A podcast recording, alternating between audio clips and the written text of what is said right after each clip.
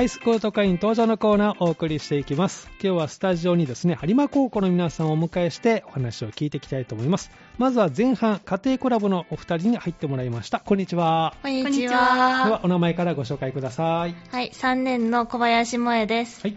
2年の三宅愛です。はい、えー、小林萌さんと三宅愛さんをお越しいただきました。よろしくお願いしよます。ろしくお願いします。えー今日は学校は授業でどうでしたか？小林さん今3年生かな？はいどんな授業でしたか？今日は。今日は、うん。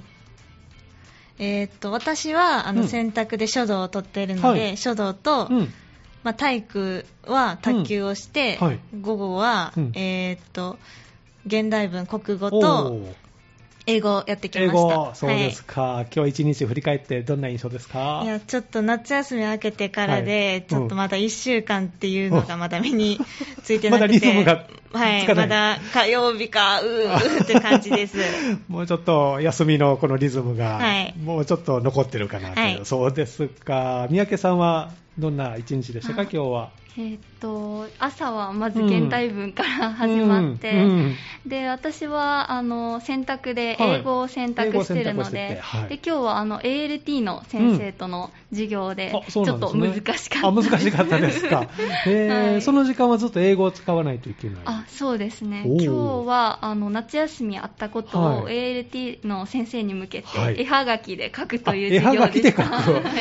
英語でこう伝えるじゃなくて、絵あはがきで。絵も書きつつ、うん英語も書きつつ。英語も書いて。どんな内容を書いたんですか三え宅さんは？ーと私は今年3年ぶりに、はいあの祖父母のうん家に帰省することができあそうたので、なんですねはい、そのことを書きました。えー、どちらまで帰ったんですか？と広島の広島に、はい、そうどれぐらいいたんですか広島には？1週間ほどいました。あそうですか。じゃあ、美味しいもの食べたり。はい。久々に3年ぶりですもんね、はいそうですか小林さんは夏休みは？もうずーっと家にいました。あ家にいて、はい。えどんなことしてたんですか？家で、えーっと、私自身ちょっとアニメを見るのが好きなので、うんうん。あの、テレビでアニメを見たりして、うんうん。日頃見たいと思ってたアニメをすべて見ることができたので、はい。じゃあまたね学校始まったのでしばらく、ねはい。見れないですけど夏はたっぷり見たと。たっぷり見ました。そうですか。で今日はねお二人にお越しいただいたのは家庭コラボの活動を紹介していただけるということですけど現在のあの部員数はいかがですか？えー、3年生はもう卒部してしまって、ちょっと2年生が部員1名だけなので、あまだまだ募集だしています。ですねえ1年生は？1年生入ってあ来られなかったので、そうなんだ。じゃあ実質、三宅さん一人。はい。の状態あらららら。そっか。過去は結構人数いましたよね。はい、あの、私の一つ上の代はいが結構いらっしゃって、ねえはい。で、いろんな活動をね、手広くされてましたから、はい。その活動を、じゃあ、三宅さん一人で今度、はいしないといけないというのは、なかなか大変。なかなか大変じゃですね。あこれは新しく入ってほしいですね、はい。ね。であの入部の動機、まあ、小林さんはもうね卒部しましたけど、どどういう思いで家庭クラブに入ったんですか、えー私は中学の時に、うん。はい。結構ハードな運動部に入ってて、うん。私はマネージャーだったんですけど、もう結構キツキツの部活だったので、はいうん。高校はちょっと自分の趣味とか、はい。あの生活に余裕を持ちたいなと思ったので、あのゆったりできる家庭クラブに 入りました。うん。そうなんですね。実際ゆったりできましたか、ゆったりできました。そうなんですね。三宅さんはどういう思いで家庭クラブに？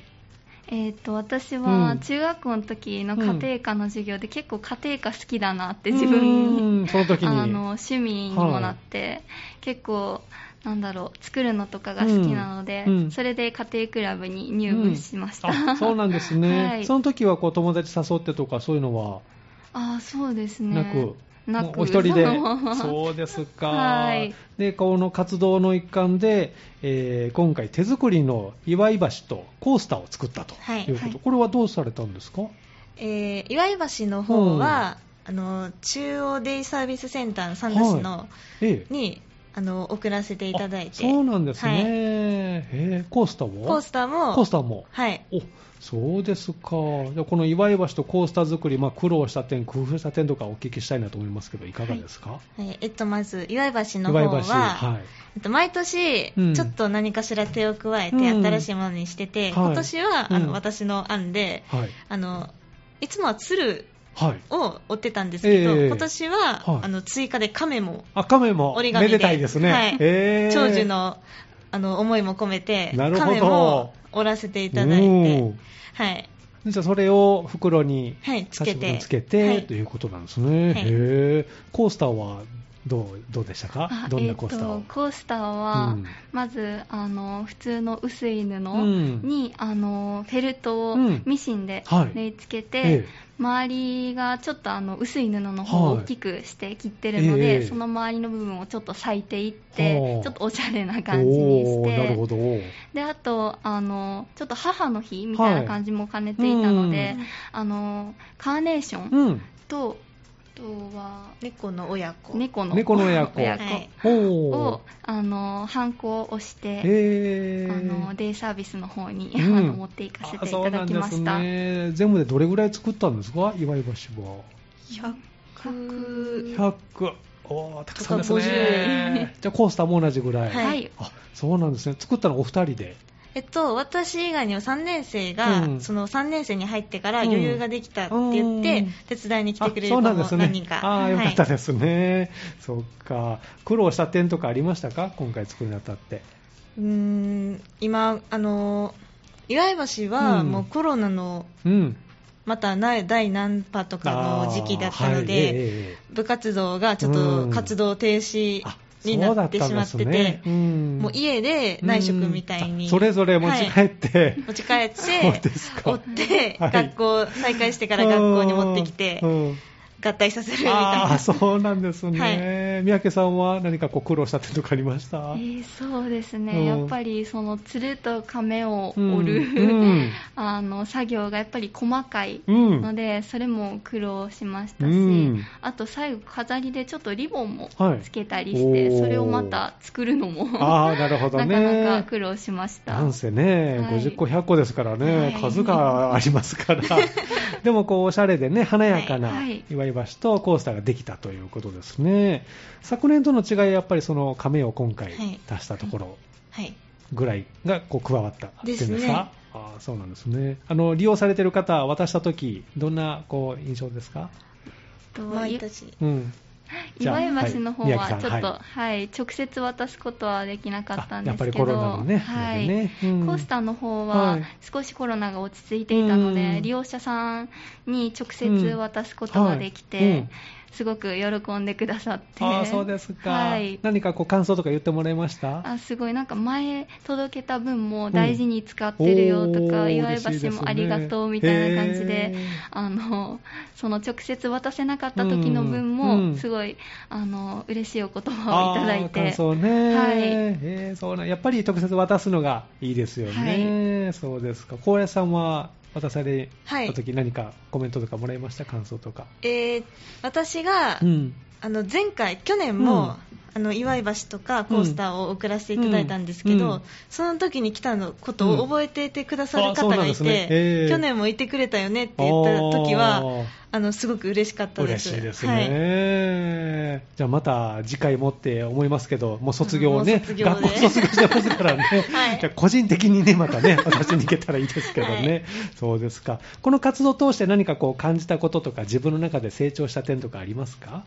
えーやっぱりその、デイサービスセンターに持って行ったりと、うん。あの学校で作業してる時はもうただ黙々とって感じだったんですけど、うん。はい。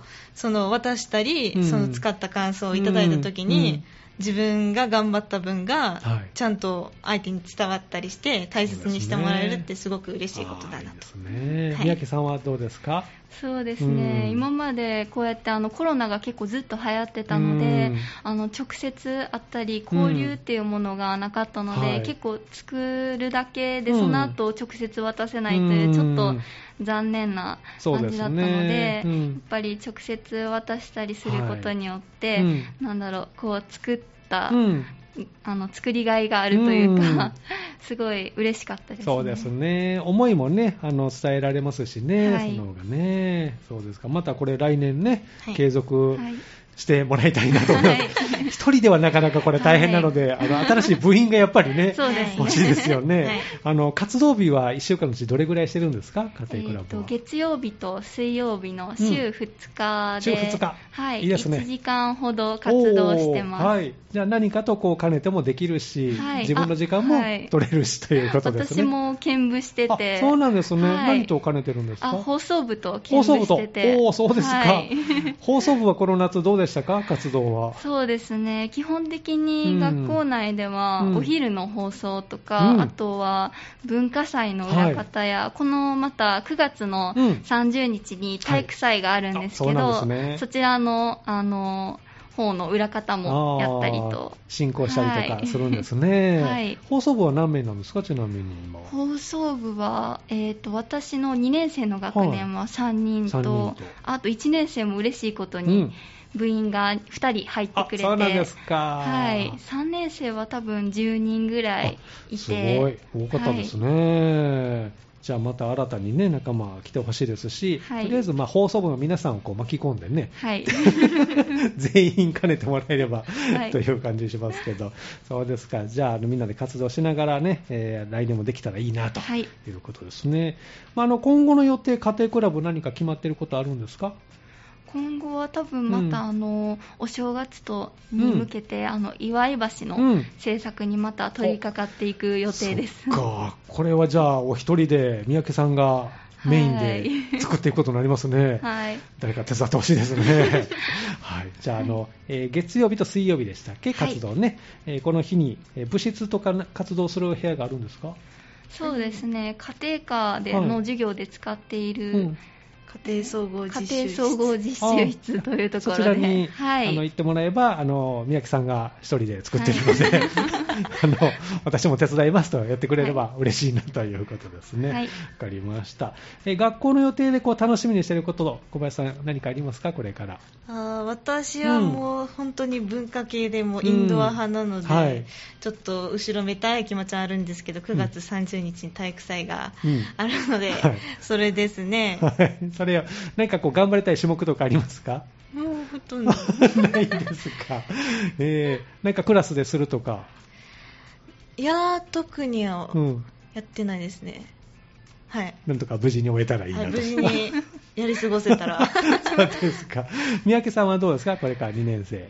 そうですね。2楽しみ年生ということで、はいうん。あの修学旅行が、うん。あのありまして、うん。コロナがまあ落ち着いてもし行けたら沖縄に3泊4日ではい修学旅行に行く予定なので、そうではい。すごい楽しみです。落ち着いてほしいですね、はい。ちなみにいつ予定なんですか？行くのは。えー、と11月の14日からあ3泊4日で行ってきます。そっか。サンダはその頃寒いですからね、はい。暖かい沖縄に ぜひね、はい行きたいですね。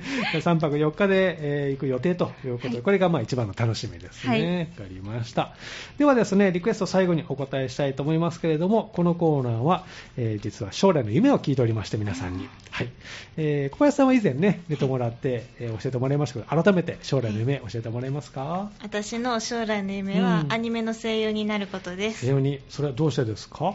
私自身先ほどもうん。言ったように、うん。アニメが好きで、うん。なんていうかアニメを見るだけで自分の喜怒哀楽というか、そういう感情が湧き立てられるので、はい。私もそのような声優になりたいなと思いました。目標にしてる声優さんとかいらっしゃるんですか？えー沢城みゆきさんっていう、女性の声優さんで、はいあの有名なもので言ったら、あのルパン三世の藤子役ああ、そうなんですね。はい、をやっていらっしゃるほど。る方で、うん。もう聞くだけで、あ沢城みゆきさんの声だってあわかる。なるのがすごくあ、そういう声優に私もなりたいなと思って。ね。ちゃんとキャラに合った声を出して、はい。というなるほど。頑張ってくださいね。はい。三宅さんはいかがですか？将来の夢。えー、と私はちょっとうん化粧品関係の仕事に就きたくて、うんはい。はい。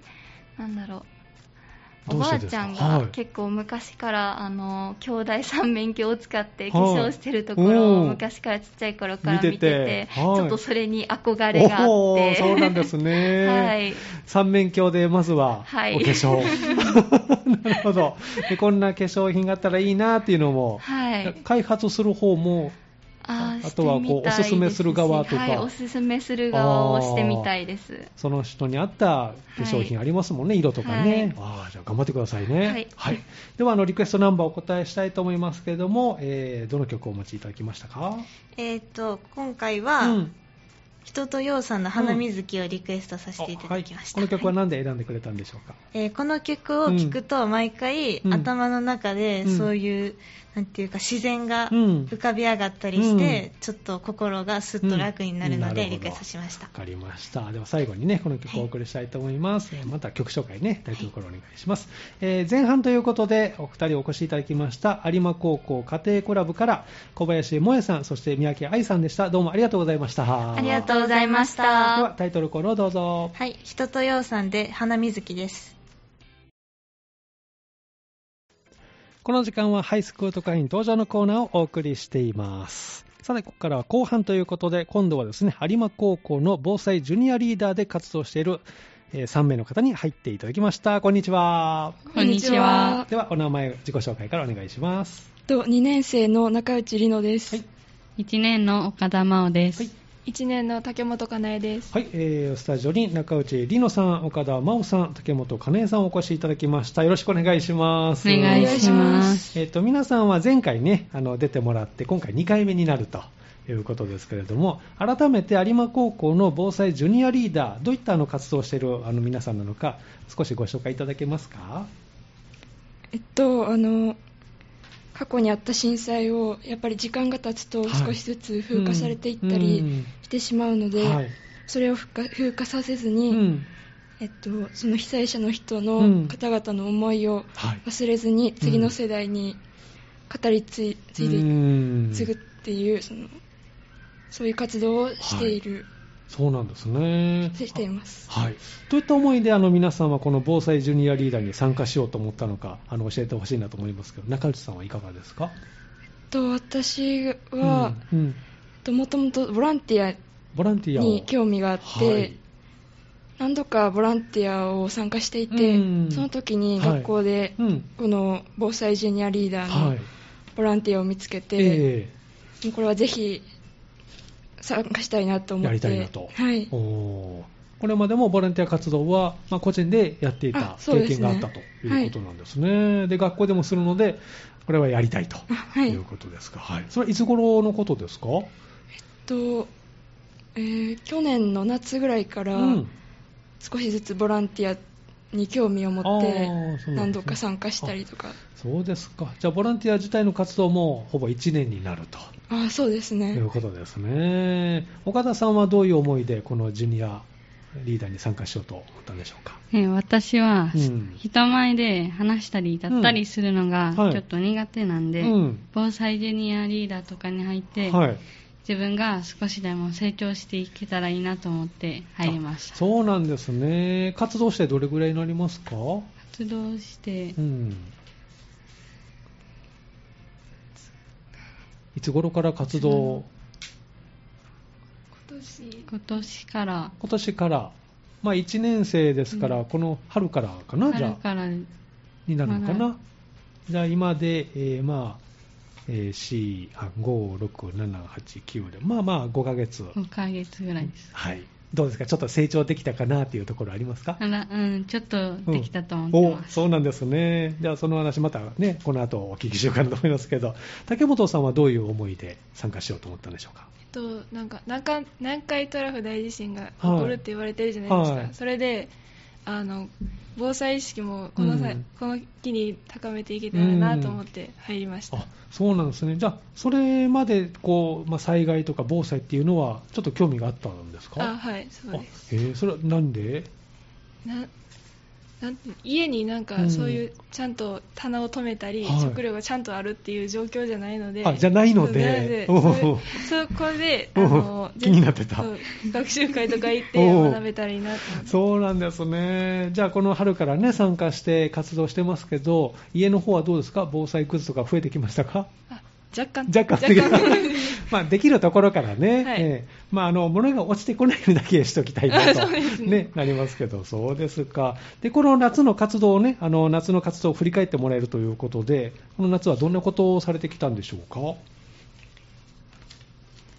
えー7月24日に神戸だ学院大学のポートアイランドキャンパスではい。全体学習会がありまして全体学習会が、はい、あったんですね。でそこでうん講師の先生かはいら災害時でのうん考えや行動、ワークショップによるはい。新聞紙によるお皿やうん防災スリッパの作り方。アクションプランの作成方法などを学習しました、あそうなんですね。でまた、うん7月28日にはい。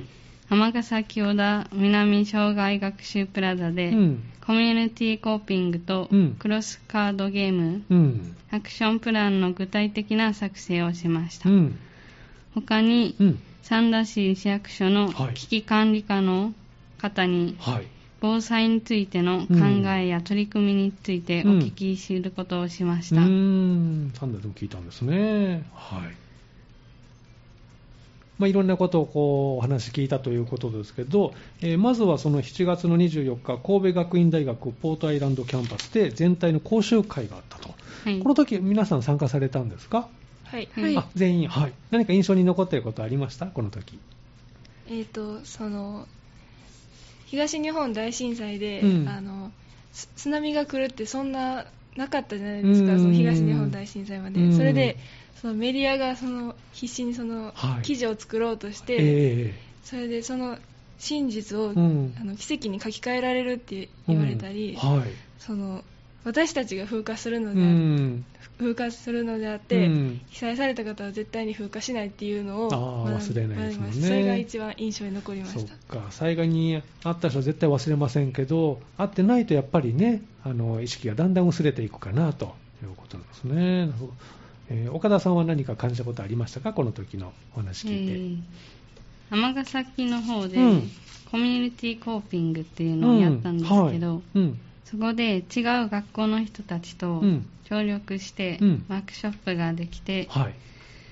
あの知らなかった人だったんですけど、うんコミュニケーションをすることはとても大切だということを知った。あ、そうなんですね、はい。他の学校、まあ、同じ高校生、同じ高校生でおお、そうなんですね、じゃあ結構、その防災にあの興味ある皆さんが集まって、そうです。いろんな意見交換もできました。できました。あそうなんですね。中内さんはどうですか？何か印象に残っていることありますか？と私が印象に残ったのは、うん。災害時における一方的な善意が被災地に対してうん。第二の災害を引き起こすというお話を聞きましたそうなんですね。はえっと、これい。は、はえっと、被災い。地うん。への、えっとうん救援物資をうん。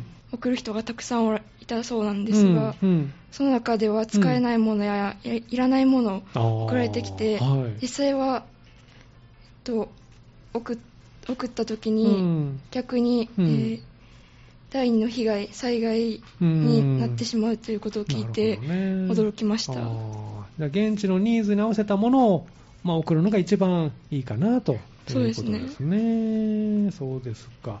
まあ、地域によってやっぱり必要なものとかね、違ってたりしますもんね。はい。じゃあいろいろお話聞いた7月ということ。その後は何かお話聞いたりとか、皆さんで考えたりとか、する時間とかあったんですか？と尼崎小田高校で、うん。あのその今回は2人しか行けなかったんですけど、はい。うん。その2つあの全大会のお話を聞いて、うん。あの小田尼崎小田で話し合ったことも含めて、この後うん。何をして、防災ジュニアリーダーとしてはい。どのような活動をしていきたいかっていううん。話し合いをしました、あ、そうなんですね。これ3人で話を。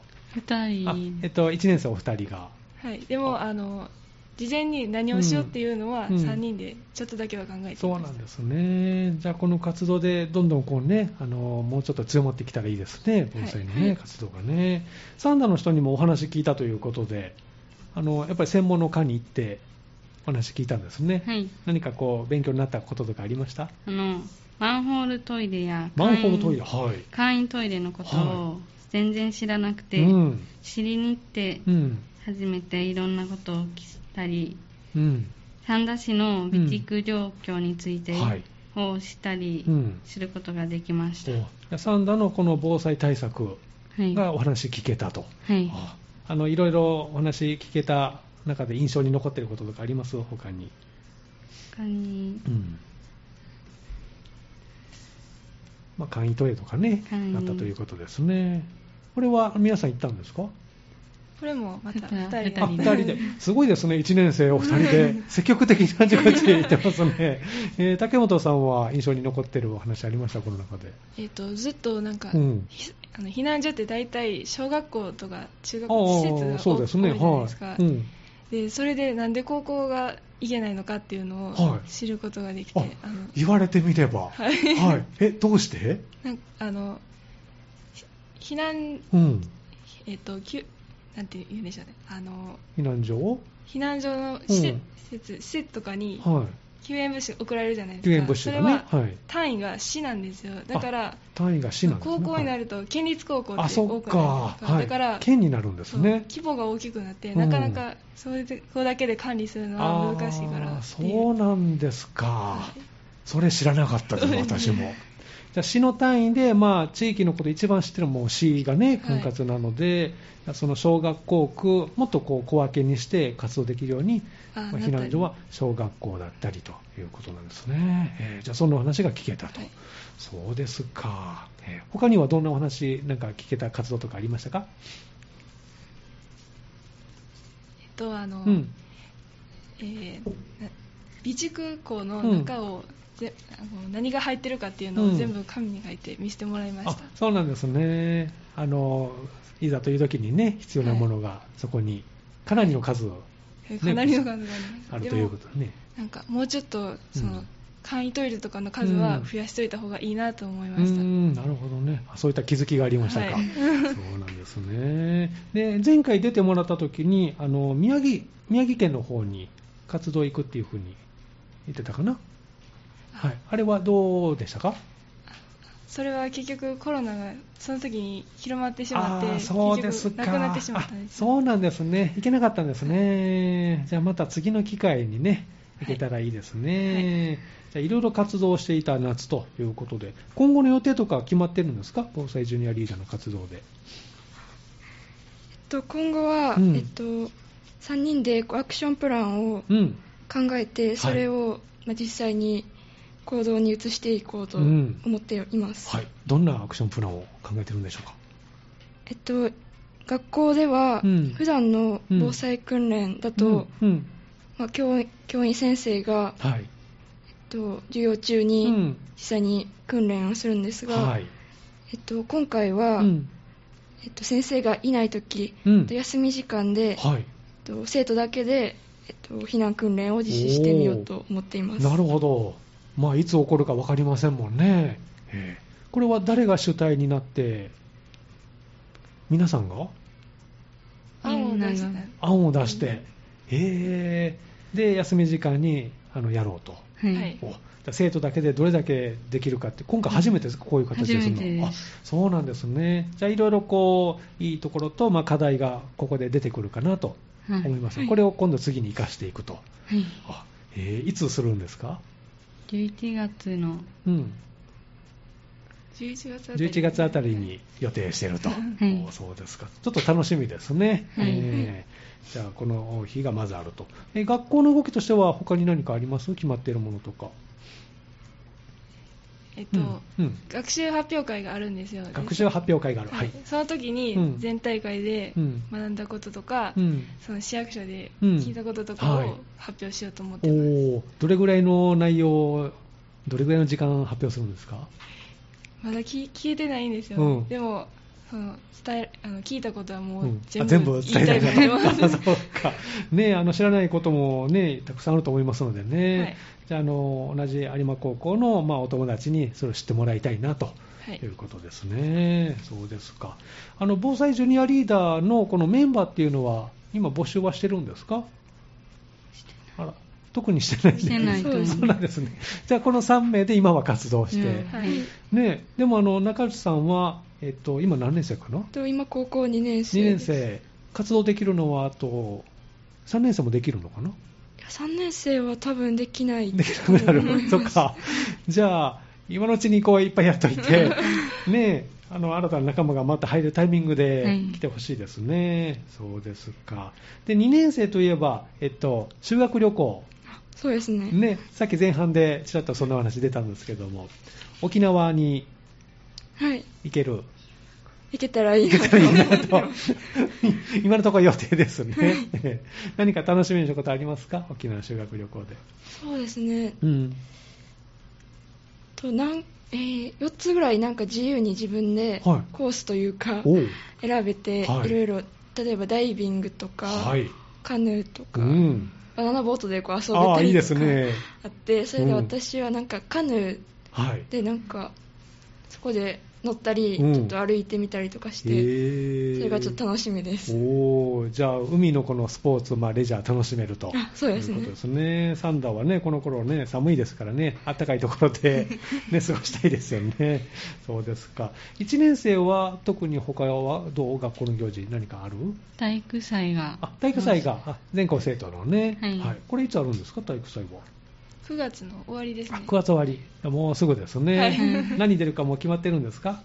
大体決まってあます。竹本さんあ竹本さんは何出るんでしょえっとリレーと綱引きおとあと全員で出るオーナー跳びあです。ーリレーは何番目を走るんですか？一番最初です。おああ、最初ね。結構重要ですね。そうです 重要、重要。もうバトンパスの練習とかはしてるんですか？いや全然しないですあこれからかもう早くしたいんですよ ちょっと気持ちが焦ってる。早く練習したい。そっか。えっと、岡田さんは何出るか決まってるんですか？私はうん棒回しっていう棒回し。あの何やるかがちょっとわかんないんですけど 初めてでねえ、名前からしてどんなイメージ？で多分何人かで棒を持って走ると思いあまあ、なるほど。大体そんな感じなのかな。すだと思いますイメージ通りだったらいいですね。あはい 全然違ってたらね、びっくりしますけどね。そっか。中内さんは何か出るんですか、体育祭は。と私はあの綱引きと、うんあとさっき言ってたあの棒回しというか棒回し。それに出る予定ですどんなイメージですか、棒回しって？棒回しなんか、うん。多分台風の目って言われてると思うんですけあどあ、じゃあぐるぐる。こう竹をはい4人ぐらいで持って一緒に走って、うん。こう棒があった時にもこう回ってああ、なるほど。速さをちょっと競うそっか。で、次のチームに渡すのかな、あそれをそうですねあ、そっか。じゃあ大体イメージ通りですね。はい。わかりました。で いろいろ学校の行事もあるということで、ぜひね、楽しんでもらいたいと思います。ではですね、最後またリクエストをお答えしますけど、前回もお聞きしましたが、このコーナー最後に将来の夢をあの教えてもらっておりますので、ぜひね、皆さんにもお聞きしたいなと思いますが、えー将来の夢、中内さんはいかがでしょうか？と私の将来の夢は、えっと、動物園の飼育員になることです、それは何でですか？えっと、もう小さい頃から動物が好きで、うん。えっともう毎日動物と関わっていたいなと思って。あそれぐらい大好き。はい。好きな動物1位はちなみに。最近は馬ですね、あ、馬？はい。あそれはどうして？と、や1年ぐらい前に乗馬を始めてあ、、そうなんですね。あの最初はちょっと怖か迫力がすごくて、怖かったんですけど、うんもう今はなんか可愛いところもあって、へーかっこいいところもあってそうなんですね。それで好きですねあ、そうなんですね。あの、結構頻度は高めに行ってるんですか、乗馬は？と週に1回ぐらいで週1で。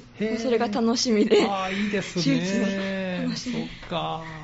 じゃあ、あの、馬に乗って、ちょっと走ったりとかも。ああそうですねおおかっこいいですね。なるほど。で、まあ、その好きな動物に書かれたらなとはいいうことですね。わ、かりました。岡田さんはどうですか？将来の夢。私はうん中学生の頃ぐらいからうん看護師になりたいと思ってうて、ん。ちょっと人の役に立つこととかが好きなんで、うん。病病気で困ってる人とかを手助けできたらいいなと思ってます。そうなんですね。まあ、その流れでこの防災にもちょっと興味があったり、あはいそうなんですね。頑張ってくださいね。はい竹本さんはいかがでしょうか？将来の夢。と私は社会科の先生になりたいと思ってうんあます、それはどうしてですか？えっともともと社会が好きなんですよ、うんもうその中でもあの現代社会というか公民が好きなんですよ、はいそれであのこれからうん。現代を担っていく人たちにも、政治とかその社会の現状についてはい知ってもらいたいなと思って、おー先生になって広めていきたいなとそうです思いましたか。公民が好き。はいあそうなんですね。じゃあしっかりまた勉強して、いい先生になってくださいね。はいはい。ということで、え3人さんに来てもらいました。では最後にリクエストをお答えしたいと思いますけども、えー誰、何という曲を今回お持ちいただきましたか？と、グリーンで夢です、はい、この曲は何で選んでくれたんでしょうか？えっと、ここの曲を選んだ理由は、うん。えっと、私自身が、えっと、大好きなアーティストさんで、うん。この曲を聴くと元気や勇気をもらえる、うん。えっと、温かい曲でで、今回流させていただきましたわかりました。ではまた最後に曲をね、えー紹介してもらったらスタートしますのでね、よろしくお願いします。えー今日のおハイスクート会員登場のコーナー後半はですね、有馬高校から、えー防災ジュニアリーダーで活動している、えー中内里乃さん、えー岡田真央さん、竹本かなえさんにお越しいただきました。どうもありがとうございました。ありがとうございました。ではタイトルコールをどうぞ。グリーンで夢